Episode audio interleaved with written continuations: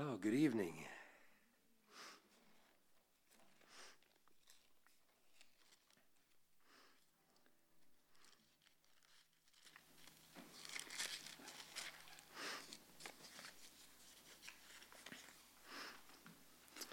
All right.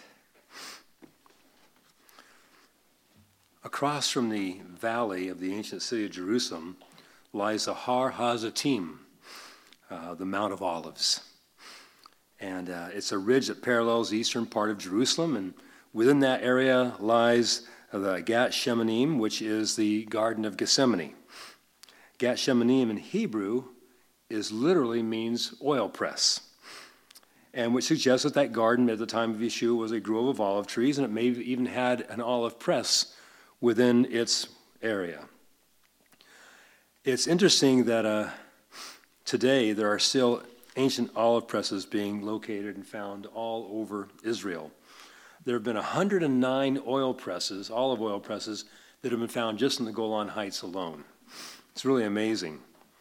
And there are three distinct presses. You may not know this about olive oil, you, we take it for granted, but there are three distinct presses that take place.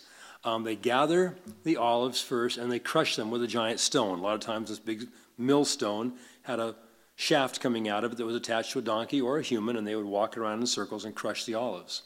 Then the olives were taken and put into a large basket, and they had a large screw like thing that came straight down on the basket and pushed it down and squeezed the oil out and there were three specific types of presses that were done to these olives. The first press was the oil that came out that we use today in the same way for cooking. It was called, does anybody know? Virgin olive oil. Okay, that's the stuff you always see in all the stores and everything else is virgin olive oil. Now, after they would extract the best, the virgin olive oil, they would then tighten down the screws again and press that basket down a second time and that second press produced an oil that they would use in soaps and perfumes. The final press, one last press, each time more weight, more pressure being placed on those olives, and that third and final press produced in Yeshua's time the, what they used for burning oil for their lamps. So, three distinct presses, each one of them very important, each one of them brought about something different, but all of them very important. Now, in our passage tonight out of Mark chapter 12. If you want to turn with me, Mark chapter 12, verses 32 through 42. We'll read it together.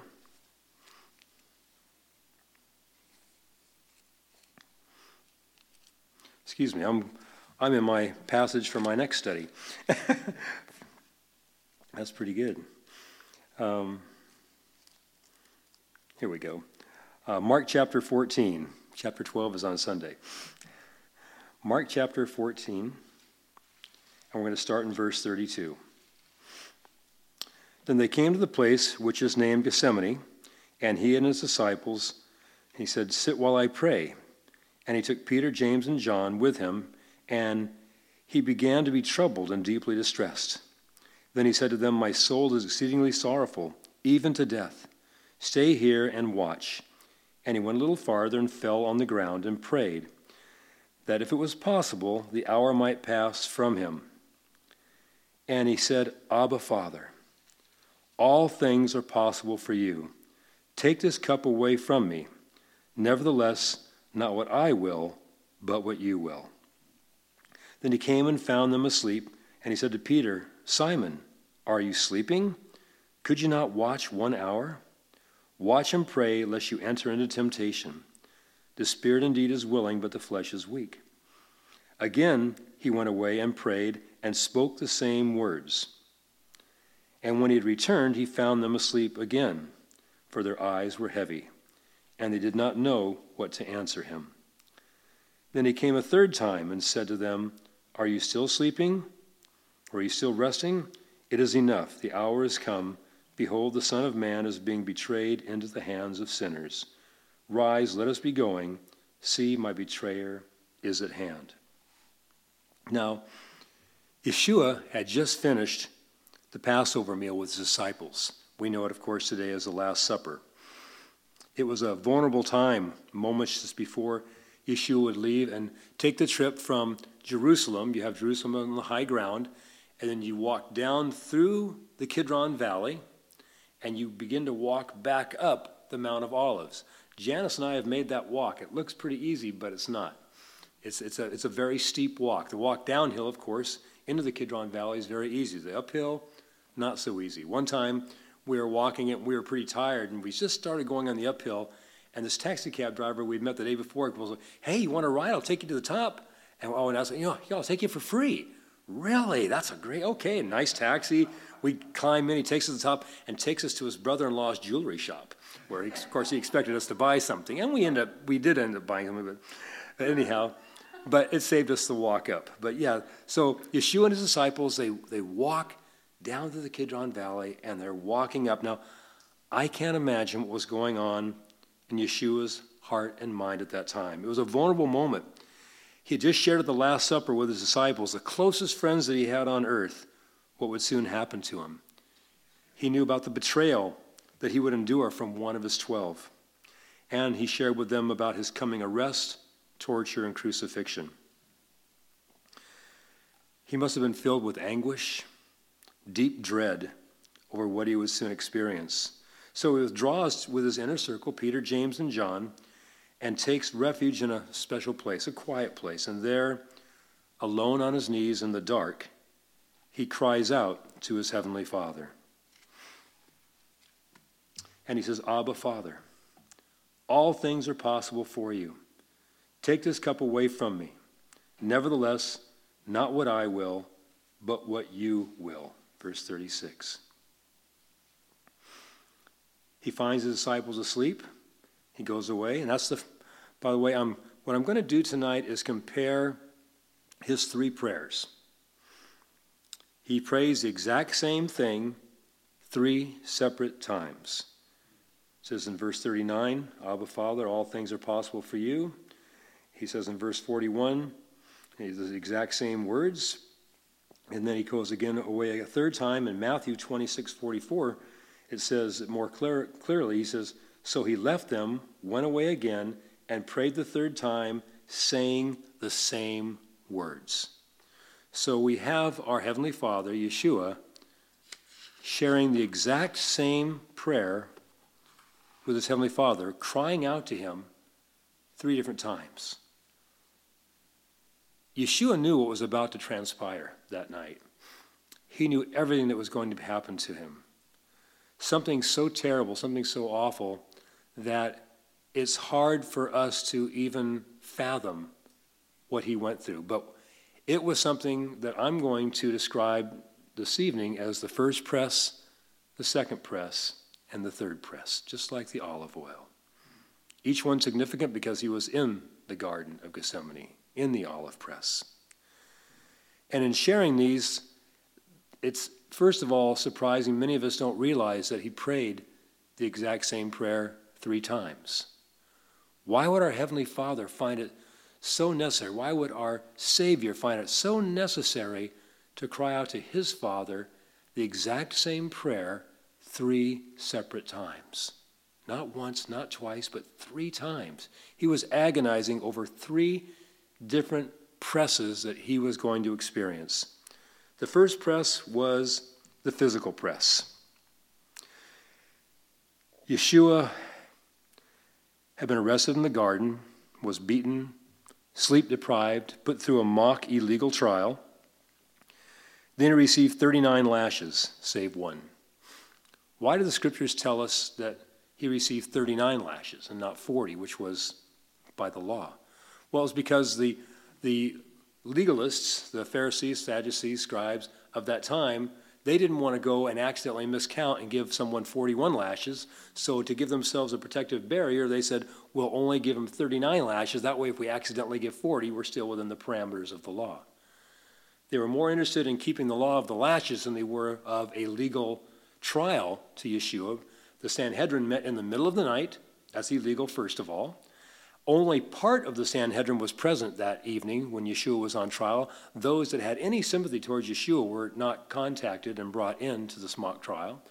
And so we have men are considering themselves holy and keeping the law, and yet they're breaking the law by the very trial that they put Jesus through.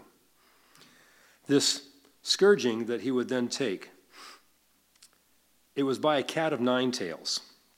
Now, he received 39 lashes, but if you've never studied it out, a cat of nine tails is like a leather handle with nine separate two to three foot lengths of leather in which they would tie knots around sharp pieces of glass, metal, stone.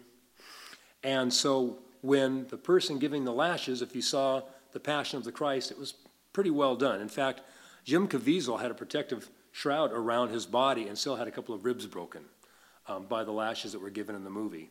So imagine Yeshua with no protection. One lash with a cat of nine tails is nine lashes. Two lashes, 18. Three lashes, 27. Four lashes, 36. Do the math. 39 lashes equals 351 individual lashes that Yeshua received.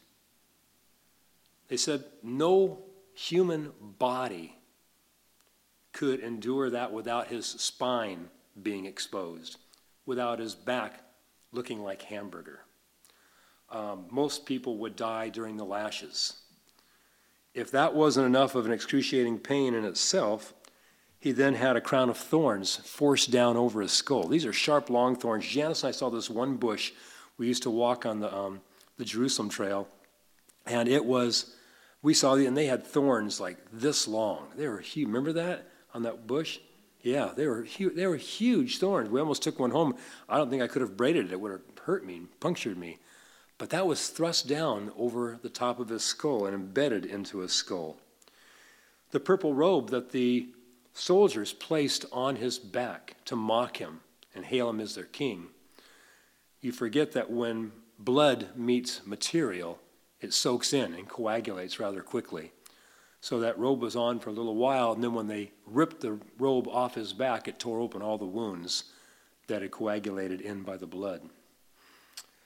Uh, the cross itself that Yeshua carried to Golgotha was a rough hewn. It wasn't some nice woodwork, you know, like like Avery did up there in the corner, nice smooth wood, you know, or anything like that, or this nice oak like this. It wasn't. It was rough hewn wood, and it gouged into the open wounds of his back.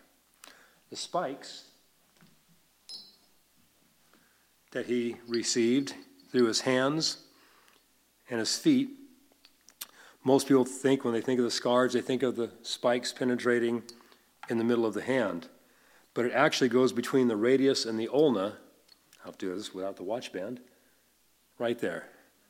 The reason they did it in the wrist, and the wrist um, anatomically is considered part of the hand right there between the radius and the ulna, so that when he was hanging, it can't be ripped out. If it had been here, the spike could have just ripped right through his hand. So it was placed right here and hammered through. One on each side, and a third one through his feet. The hanging on the cross. Hanging on the cross, sometimes for prisoners that were crucified, lasted up to one week.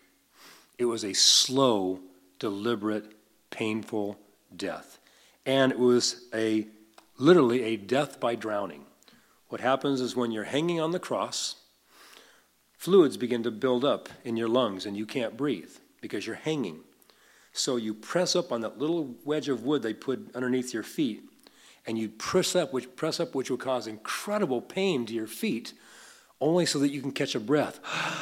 And, and as long as you could take, and then you'd have to let go and bend your knees again and be hung from the spikes that are going through your wrists. Again, excruciating pain.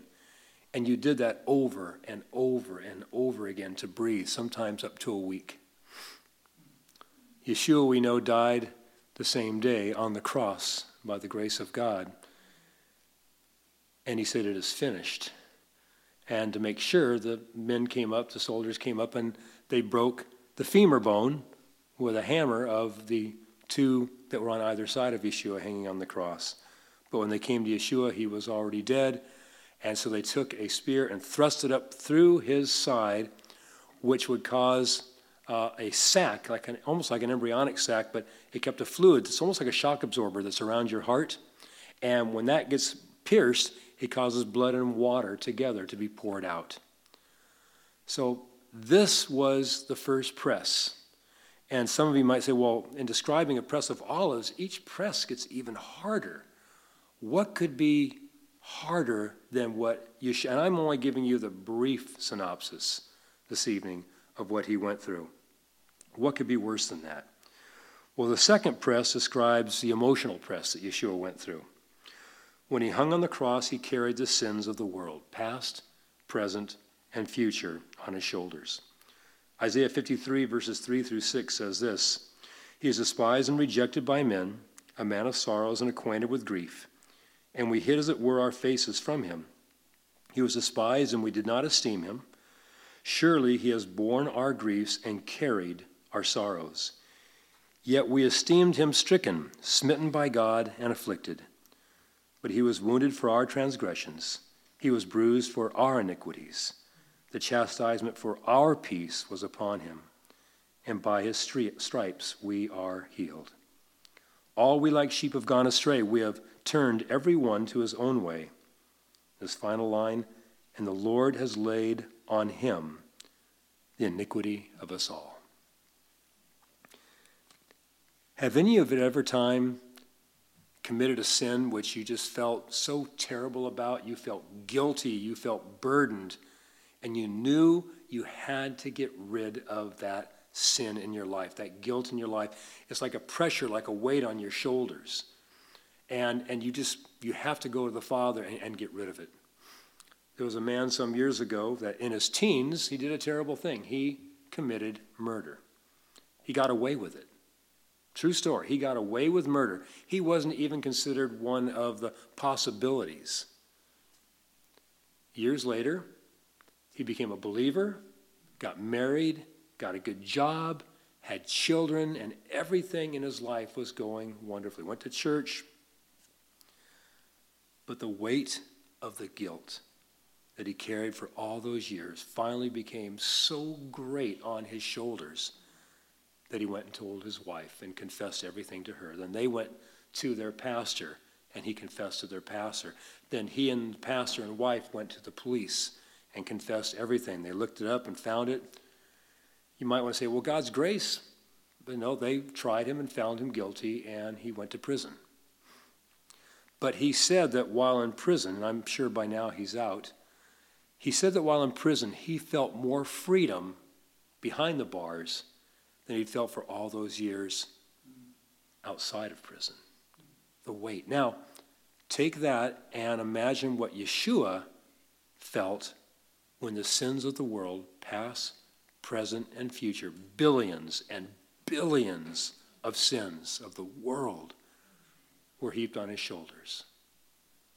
I believe that that second press was even far greater than the physical press, the first press. And yet, that's only the second press. The third press was a spiritual press.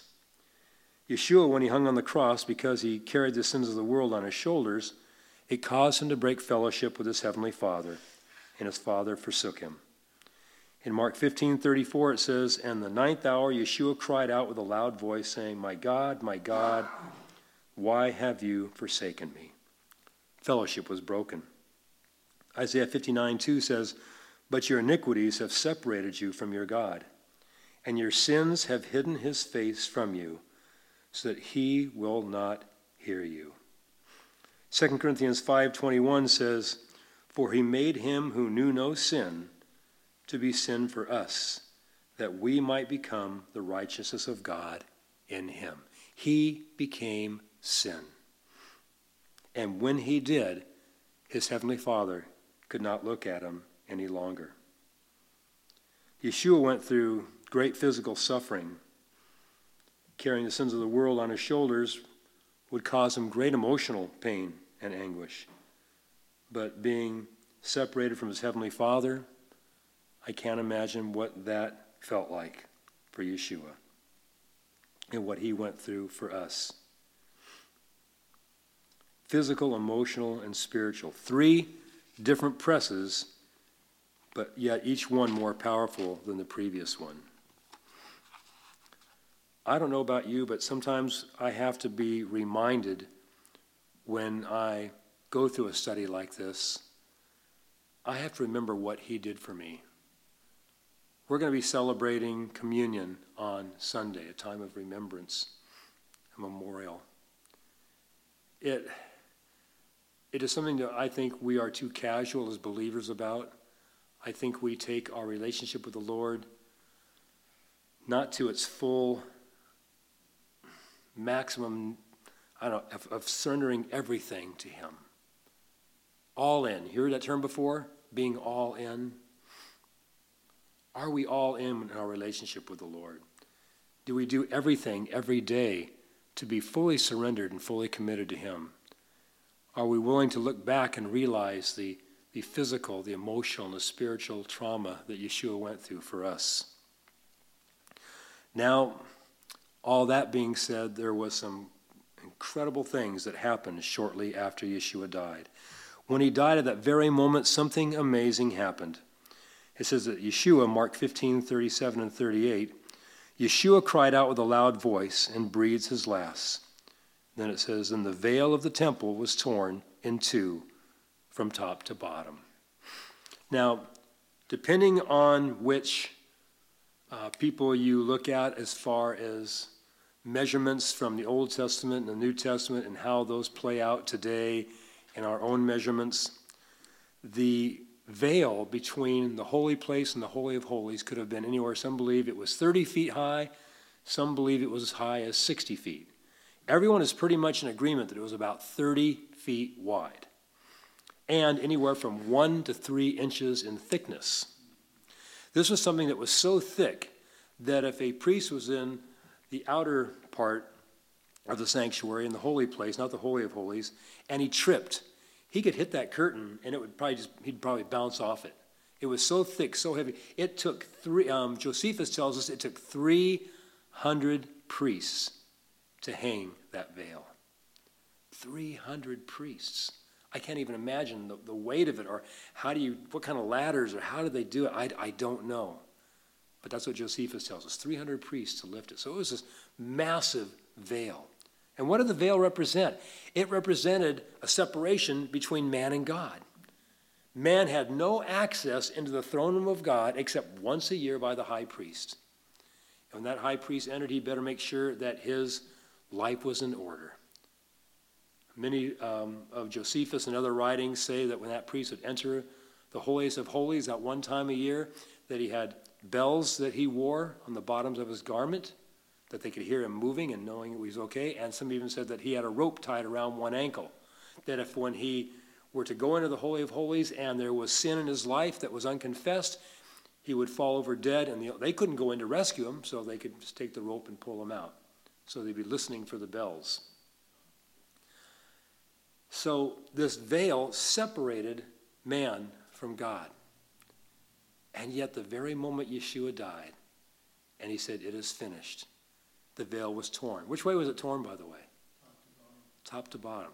I'm going to go, just for the sake of it, I'm going to say even 30 feet higher than this. 60 feet, you know, think about a six story building, not 60 feet. I, I can't imagine in my mind. You ever, in my day, a man was proved his strength when he could take a phone book and tear it in half. We actually had a guy at a Bible college that we went to that could do that. He could actually take a phone book and he said it was all technique, but it was pretty. I can't imagine a veil that high, that wide, and that thick being torn from top to bottom, which means the very bottom foot or so of that veil was left intact. So it V'd down like that, and then the last part was intact at the bottom to show that it tore from top to bottom it exposed the Holy of Holies. What the priest did, I have no idea. I can't even imagine it walking home. What do we do? How do we deal with the situation? We're confronted with God. But what it meant for us that believe in Jesus, that believe in Yeshua, is that because of his death on the cross, as his body was ripped and torn by the cat of nine tails, so too the veil was torn from top to bottom, giving us full access into the throne of God. It's an amazing thing to consider. Hebrews chapter 10, verses 19 through 23 says it this way Therefore, brethren, having boldness to enter the holiest by the blood of Yeshua, by a new and living way which he consecrated for us through the veil, that is his flesh, and having a high priest over the house of God, let us draw near with a true heart of full assurance of faith, having our hearts sprinkled from an evil conscience, and let our bodies washed with pure water. Let us hold fast the confession of our hope without wavering. For he who promised is faithful. You know, I, I love that. I, I said those two words with a heavy emphasis that we hold fast the confession of our hope without wavering. How many of you have been believers for more than 10 years? Raise your hand. 20 years, 30 years, 40 years. Any 50s? Okay, we're all about in the same boat then. We're all in those 40 something years. Do you remember when you were first a believer? Uh, first a believer? I almost said the Italian. You remember when you were uh, first a believer? Uh, do, do you remember when you first believed? you would get up early in the morning to read God's word, and you couldn't wait to get into its pages and see it speak and just jump off the page at you. You couldn't wait to get to church. You couldn't wait to hear the word of God and what was going to happen next. Janice and I got saved in the middle of the Jesus Revolution that they're, they're calling it now, but it was just a, a continuation of the mighty work of the Holy Spirit in the 60s and 70s. That passion we need to hold fast to it and not waver in our faith. We need to remember what Yeshua accomplished on the cross and what he went through the physical press, the emotional press, the spiritual press. And he did it willingly. But being fully human as well as being fully divine, he cried out to his heavenly Father three separate times if there's any other way. Not my will, Lord, not my will, but yours. But if there is any other way, take this cup from me. He knew those three presses were coming, and he knew each one would get agonizingly more difficult, greater pressure, greater hardship. If we can just keep those things in our minds, every day we wake up, every day whenever we're doing whatever we're doing, and just remember what He did for us and the suffering that He went through for us. But at the same time, remembering what He accomplished on the cross. And the veil was torn, giving us full access. We don't have to wait till once a year. We don't have to wait for a high priest. All we have to do is go before Him humbly. But it should never be casually. It should never be with a flippant here's my laundry list for today of saying our prayers to Him, it should have an impact each time we go before Him. Don't take your relationship with the Lord casually. I know I do. I think we all do from time to time. Instead, we need to remember. It's a memorial. It's to remember what he accomplished. We see our flags being flown at half mast this last week for 9 11, and they say, Remember. They built a memorial there so people would remember. The Jewish people have many different things that they do to remember. We'll get into some of those things on Sunday. But for us, keep your relationship with the Lord fresh. Allow Him to hear and allow your heart to hear from Him. Father, we just thank you this evening. And we just pray, Heavenly Father, that you would allow us, Lord God, to hold fast the confession of our faith without wavering. Help us to be all in, Lord, holding nothing back. We love you, Lord. We confess our weaknesses before you. We know that we're dust.